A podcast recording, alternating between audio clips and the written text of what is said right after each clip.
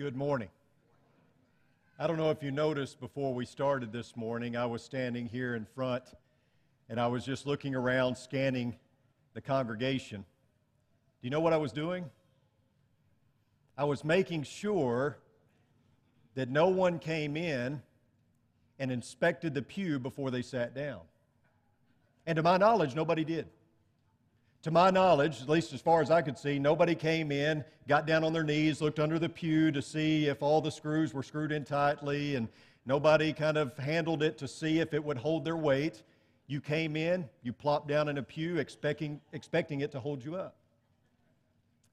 Remember when many years ago you would go to the doctor and he would give you a prescription and you would take that prescription to the pharmacist? Before the days of faxes and computers, in fact, you'd look at the prescription on the way to the pharmacist and you'd say, There's no way he's going to be able to read this. I mean, is this Chinese? What is this? And you would take it to your pharmacist and he would disappear behind a screen and he would come out with a bottle of pills and some instructions. And you would go home and you would follow those instructions and take those pills as directed. And you know why you did that? Because you wanted to get well. Or maybe you drove to church this morning and you got in your vehicle and you put the key in the ignition and you turned it and the car started and you have no idea how that process happens, but the car started and you got from your house to the church building without any kind of problem. You trusted that that vehicle was going to get you here. You see, faith is about whatever it is that you put your trust in. And it's not unique to Christianity, not by any means. We put our faith and trust in things all the time. In fact, many times a day, we put our faith and trust in something, thinking that it's going to work, trusting that it is. You know, and faith is not unique to Christianity because I can have faith in a lot of things, and that faith can be well placed or misplaced. I can have all the faith in the world that if I jump off the Enterprise building here in Abilene, that I will fly. I can believe that with all my heart and still splatter on the ground. I can have all the faith in the world that Randy Turner is right and that it's going to absolutely rain and it not. Or I can believe that he's wrong and it's still come a downpour. I can have faith and I can put that faith in a lot of different things, but it can be well placed or misplaced. But here's the deal when it comes to faith, it's not about quantity. It's not about how much faith you have. It's about what you have faith in. It's not the amount of faith that you have or don't have, it's what you place that faith in. Let's say that I'm wanting to fly to Dallas, but I don't want to pay the expensive airline ticket. And so I go find some random guy off the street and I say, Hey, you want to fly me to Dallas? And he says, Dallas, where's that? And you say, I don't know. I think it's east of here somewhere. And he says, Sure, I'll try it. And so he takes me to the airport and he's about to get into some contraption that kind of looks like a plane. There's a fuselage, there's one wing, a bent prop. The tail assembly has been, you know, worked over several times to where it's not exactly right. And I ask him, I say, Well, you do know how to fly, right? And he goes, No. No, but I've always wanted to. And he says, Hop in. If I get in that plane, that is not faith, that's foolishness. And we have to understand the difference. Just because you believe something doesn't mean that it's good, wholehearted faith. Again, faith is not unique to Christianity. We put our faith and trust in things all the time, whether it be money or stuff or, or whatever it is. We've got to determine what the object of our faith is. And we've got to make sure that it's something worthy of our faith, worthy of our trust because some things that we put our faith in are absolutely worthless. You know, sometimes faith is, is dangerous too, and we struggle with it. And you wonder, why do we struggle with faith? Why do we have no issue putting our faith and trust in so many things that don't deliver, and yet we have struggles in putting our faith and trust in God? Why is that? I think part of it is because of the definition of faith that we read in Hebrews chapter 11. It says, Now faith is the assurance of things hoped for, the conviction of things not seen. But God, it would be so much easier if you would just perform a miracle in front of us. If you would just come to earth where we can touch you and, and, and feel you and see you and, and carry on a conversation with you, my faith would be so much better if you would just do that. You remember the Israelites? They had God in their presence a pillar of cloud by day, a pillar of fire at night. They were there when he administered the ten plagues, they were there when he parted the Red Sea. They received the manna from heaven. He communicated to them through Moses. And don't you remember how much that did for their faith and how they felt so close to God and how they were closer to God than ever because they had Him in their presence all the time? You remember that? No, you don't remember that because that's not what happened. They had God in a more tangible form than us, and it did nothing to increase their faith. In fact, God had to wipe them out and start all over. You remember the apostles? Remember that they were following Jesus on his heels, seeing him heal people who were crippled, who were lame, people who had diseases. They saw him still a storm with just a word. They saw him teaching and preaching. They saw him exorcising demons. And yet they still struggled with faith, didn't they? You remember John the Baptizer? You know, John was there, he baptized Jesus. Not only that, he saw the heavens open up and the Spirit descend like a dove, and he heard the audible voice of God say, This is my beloved Son in whom I am well pleased. And yet, when John was sitting in a prison cell waiting for his head to be removed from his body, the situation's a little tense and he starts to get nervous and he starts questioning, doesn't he? And so he sends two of his disciples to go and ask Jesus, Are you the expected one? Expected one there is the word erchomai, and he actually used that word earlier in reference to Jesus. He fully believed that Jesus was the expected one, but now sitting in a dark, damp prison cell, he is wondering, is it all worth it? Jesus, are you really the one that I should be dying for? I just want to make sure before I go through with this. Remember Thomas? The one that we often refer to as doubting Thomas? He wasn't going to believe until he saw the scars with his own eyes. In fact, he said, I won't believe until you show them to me. And then Jesus appears for that purpose. And Jesus even invites him to put his hands into the scars. And once Thomas sees for himself, he says, just very simply, My Lord my God. Of course, we often give Thomas a bad rap, but all the apostles struggled, didn't they?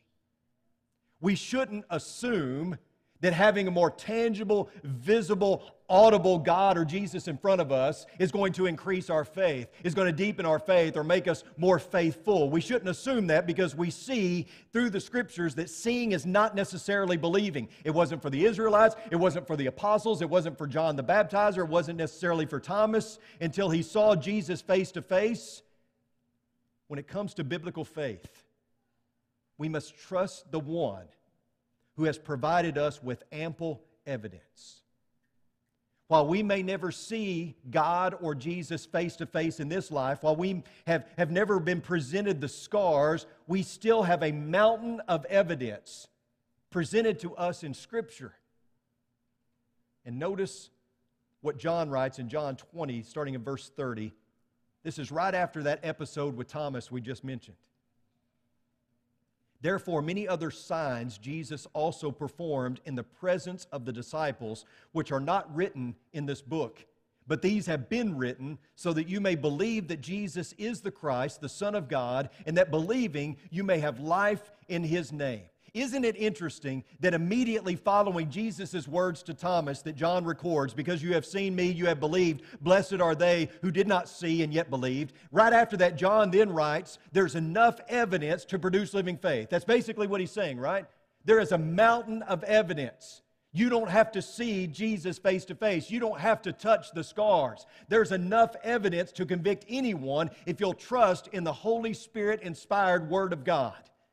There is ample evidence in the written word that testifies to the fact that Jesus is who he says he is and that all he did that's important for us to know is recorded here. Here's something that we need to understand biblical faith is not a leap in the dark. Jesus never asked us to follow blindly. What Jesus always proposed to the skeptics, to the potential followers was this consider the evidence. See for yourselves. You've seen what I've done. You make a decision. When John the Baptizer was sitting in that prison cell, when doubt started to creep in, he sends those two folks to go and ask Jesus, Are you the expected one? Or should we expect someone else? Are you really who you say you are? Are you truly the Messiah? Because I'm about to have my head removed, and I want to make sure that I am believing and trusting in the right person. And how does Jesus respond? He doesn't say, Yeah, go back and tell John, look, you have nothing to worry about. I promise you, I am who I say I am. He doesn't say that. I also want you to notice that, that Jesus doesn't scold John for asking that question. In fact, Scripture leaves no doubt as to how Jesus felt about John because he says, Among those born of women, there is no one greater than John. But I want you to notice how Jesus responds to those who were asking the question for John. He says, Go and report to John what you have seen and heard. The blind receive sight, the lame walk, the lepers are cleansed, the deaf hear, the dead are raised up, the poor have the gospel preached to them. In other words, you go tell John, consider the evidence for himself. He doesn't need me to tell him. I'm the expected one, and even referred to me as that in the beginning. He baptized me. He saw the Spirit of God descend like a dove. He knows this. Just go back and reassure him that what he has seen is true. And if he can't believe after all that, words aren't going to help anyway, right? Isn't it interesting that Jesus responds with consider the evidence because when it comes to faith, Rather than using the phrase seeing is believing, we probably should use the phrase believing is seeing. Because when we believe with all of our being, when we trust in Jesus as our Lord and Savior, we choose to step out in faith and follow Him. We see things differently. We see life differently. We look at people differently. We look at our relationships differently. Suddenly, life has a different meaning and purpose. Our vision has been changed and, and that's what faith does. Faith is the corrective lens that we need to see life from a different perspective, a godly perspective, because it's through the optics of faith that we see things in a way that Jesus sees them, that God sees them. It's a heavenly vision. Our vision becomes His vision. And so we see salvation, we see hope, we see victory, and that vision changes everything. Remember when Saul was on the road to Damascus and he had an encounter with Jesus? It changed everything, didn't it? For three days, he was blind. And then those scales fell from his eyes, and I think they were representative of seeing life in a different perspective, from a salvation perspective. And none of us have had a face to face encounter with Jesus, but we've all encountered Jesus. Those of you who are Christians, all of you have had an encounter with Jesus, and it's changed you. It's a monumental change in your life. It's a profound change in your life. You're seeing things differently. You see people differently. First of all, you saw sin differently, right? You see relationships differently. You see the church differently. You encountered the blood of Christ at baptism, it changed your entire being. When our faith is well placed, it does that. But here's something else to consider. Faith is by chance. It's not by it's by choice, not by chance, I should say. Again, Jesus never asked you to follow blindly. Faith is, faith is not a feeling, it's not an emotional high, it's not a mental assent. Faith is a decision of the will, and we all have a choice as whether to follow Jesus or not. Jesus said, Consider the evidence, and there is a mountain of evidence. And we step out in faith and we say, I believe the evidence. I'm convicted. I'm going to follow Jesus. Or we say, I don't care about the evidence. I'm going to do my own thing. But even in that case, you have to have faith. Even the atheist has faith. He can't deny that. The atheist must step out in faith and say, I know what the evidence says, and yet I'm going to choose to ignore it. I'm going to choose to believe it or not to believe it. That is the choice that we all have. Faith is a choice, and there is a wealth of evidence to convict someone, but ultimately we have to step out and go in the direction of God or not. Pharisees were eyewitnesses to the miracles of Jesus. They saw Jesus in action, they saw him firsthand, and yet they turned their backs. They chose not to believe. The evidence was astonishing, it was overwhelming, but they refused to buy in. So, seeing isn't always believing. A choice has to be made. And it seems remarkable that anyone could consider all of the evidence and still turn their back to Jesus and refuse to follow him. But the Pharisees prove that that can happen.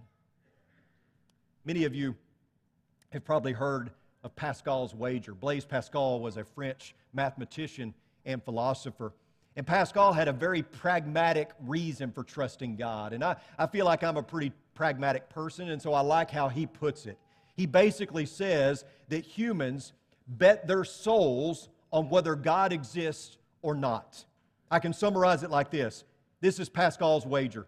If you live a life of obedience to the Lord, only to find out in the end that it was all a fallacy, what did you lose?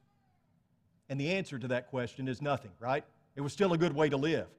However, if you live a life that rejects God day by day, only to find out in the end that He was real and His ways were true, what did you lose? Everything. Everything. And so Pascal is saying atheism is a terrible bet. It's a horrible bet.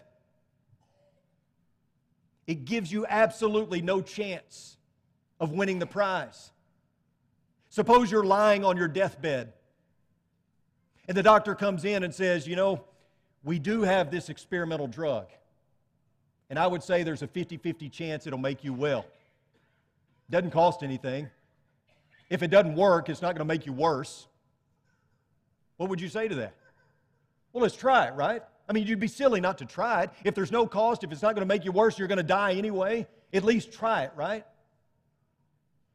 If you and your spouse are out somewhere and your kids have been left at home and you hear a report that there's a fire in your neighborhood, you're probably going to investigate to see if it's your house, right? You don't know if the report's true even, but you're probably going to do a little investigation to make sure it's not your home and that your kids are safe, right? we are betting our souls on this whole Christianity thing. And Pascal's wager can be stated like this. Actually, this is how he stated it. He said, I should be much more afraid of being mistaken and then finding out that Christianity is true than of being mistaken and believing it to be true. Story is told of an atheist who visited a, a rabbi by the name of Martin Buber. And the atheist comes in and he wants to interview Martin Buber. And he asks him the question Is God real? And Buber refused to answer his question. He said, Prove to me that God exists. And Martin Buber would not do it. And this made the atheist very angry. And so he gets up to leave, and just before he leaves, Martin Buber says to him these words Can you be sure there is no God? And 40 years later, the atheist wrote these words. He said, I'm still an atheist, but Rabbi Buber's question has haunted me every day of my life.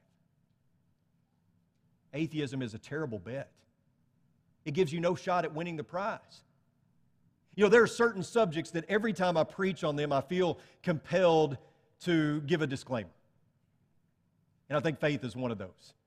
I know you've heard this time and time again, but I feel it my responsibility to tell you that faith is a verb. It does something. There's so much confusion in the religious world about faith, and that confusion hinges on the fact that so many people deny that faith does something. It demonstrates itself in action. And I can show you that over and over again in Scripture. You go to Hebrews chapter 11 and you just go through that faith hall of fame and you see over and over again that faith does something. You look through that list and you'll notice that faith is always proven in action. It was proven by offering a better sacrifice or being pleasing to God or by seeking Him or by preparing something like an ark. It always proves itself. It's not enough to say, I believe. Because when God hears, I believe, I believe, he says, then prove it. You believe, then prove it. That's what Nicodemus did, right? Nicodemus comes to Jesus at night, and that's significant. Why would Nicodemus come to Jesus at night? Because he's a Pharisee. He didn't want people seeing him there, he didn't want people to know about it. And he comes to Jesus and he gives him a glowing compliment, right? Rabbi, I know that you're a teacher, that you're from God. And what does Jesus do? He immediately gives him some conditions. He immediately says, Look, I don't care that you believe. You need to go. You need to be born again of the water and the Spirit because that's what's going to take. It's not just about believing in me.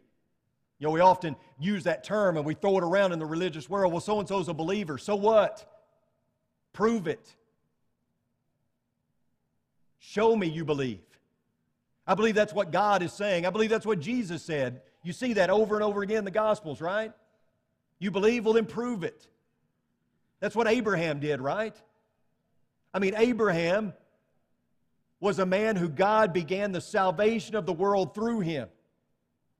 And Abraham trusted in God to take his family, to leave his homeland, to journey into the unknown, to face one obstacle after another, to be willing to sacrifice his son Isaac, to completely buy into God's plan. And notice what the Hebrew writer states about Abraham. Verse 8 of Hebrews chapter 11. By faith, Abraham, when he was called, obeyed by going out to a place which he was to receive for an inheritance. And he went out, not knowing where he was going. Not knowing where he was going. God was Abraham's guide. It takes tremendous faith to let God lead you, to have no GPS, to no map, no atlas or anything, to allow God to be your guide into a journey of the unknown. But Abraham beautifully illustrates to us faith that is proven. And you look throughout the scriptures, we see over and over again that faith is proven in action. And we also see this Faith is risky.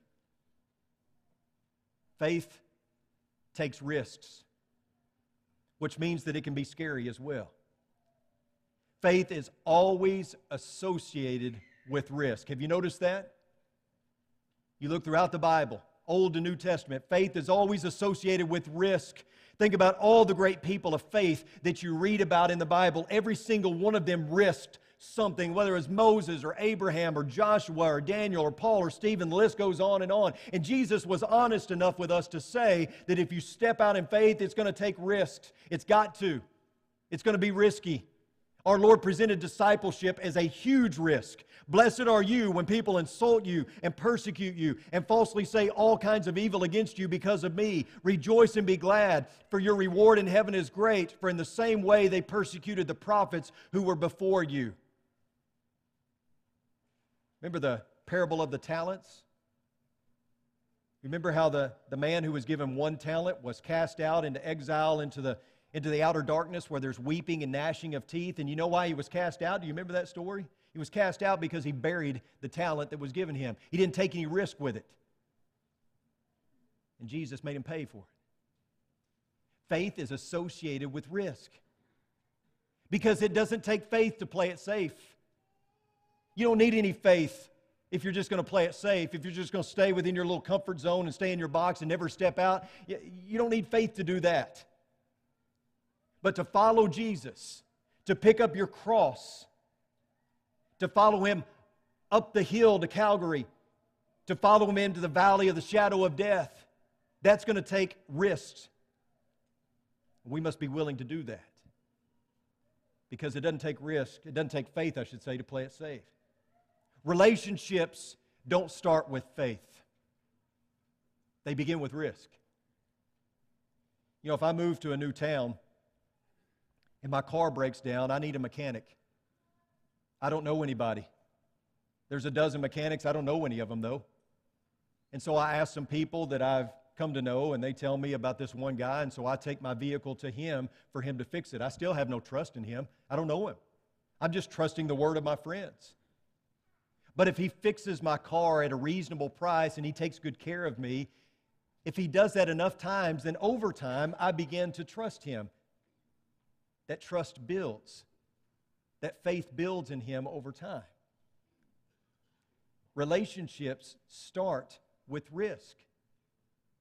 Of course, I believe that our, our, our faith is well placed. I believe it's worth the risk to go all in with God, to have a relationship with Him. But that's the start, right? When you make that choice, you are taking a risk.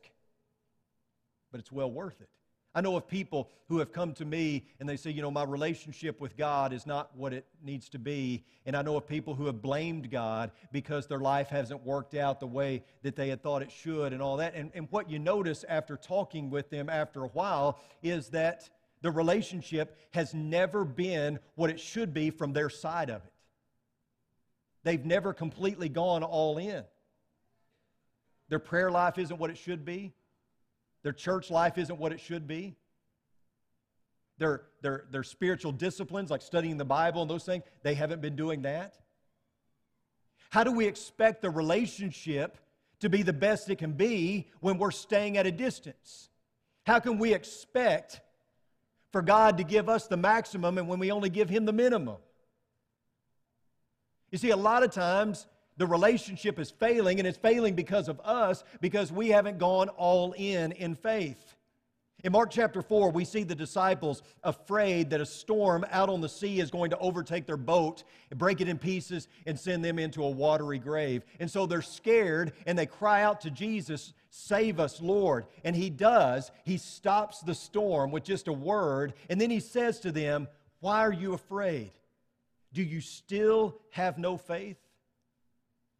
And I think a key word there is still. You still have no faith? Where's your faith? I mean, I, am in the boat with you. You've seen me do enough things that you should have trust and faith in me, but you still don't? I think that's the key word there. Jesus marveled at the fact that their faith had not developed more. They still had trust issues. And maybe, maybe you do as well. Maybe you still have trust issues in a relationship with God. And let me just tell you, you will. You will always have trust issues in a relationship with God if you don't step out and risk it with faith. You cannot have a close relationship with God without stepping out and risking it all because faith is a process. It should grow and develop over time, and that's never going to happen if you just play it safe. Never. You know, while preparing the sermon, I thought, man, I really want to punctuate this in the best way possible. So I did what I normally do. I looked through my files to try to fi- find a, a perfect illustration on faith. None of them really stuck out to me, they didn't really fit. And so the more I thought about it, the more I prayed about it, I thought, you know, do we have to end with a profound illustration? Maybe we just end with God's Word. So I want to close it out this morning the way we started this morning. James started us with a wonderful piece of scripture in Hebrews chapter 11. Let's close by hearing the Word of God. And without faith, it is impossible to please Him. Notice that. Without faith, it is impossible to please Him. For he who comes to God must believe that he is and that he is a rewarder of those who seek him. I think all of you here this morning want to please God or you wouldn't be here. But how many of you have stepped out in full faith and taken the risk to go all in and say, This is it. I'm pushing all my chips to the center of the table. And if there is no God, if there is no Jesus, then so be it. But this is the risk that I'm willing to take. I'm betting it all on God and a relationship with Him. And if I get to the end and it was all a falsehood, so be it. I'm willing to risk it all for Him. I want to encourage you this morning. If you haven't already, to suspend disbelief and go all in. That doesn't mean that you're not still going to have some questions, okay? I hear people say all the time, well, I, I, have doubts, and so therefore I'm not faithful. No, doubt is not the opposite of faith. Unbelief is the opposite of faith. We can still have some doubts. I mean, John the Baptizer did, right? And Jesus didn't scold him for that. He just reminded him to consider the evidence. And so I want to encourage you this morning don't play it safe. And if we can help you, you need to get on track this morning, you need the prayers, this church family. If you're ready to step in to the baptistry, be buried with Him in baptism, rise a new creature in Christ, and begin a walk with Him daily, then let's do that. Whatever your need is. Step out and take the risk this morning. Come now as we stand and as we sing.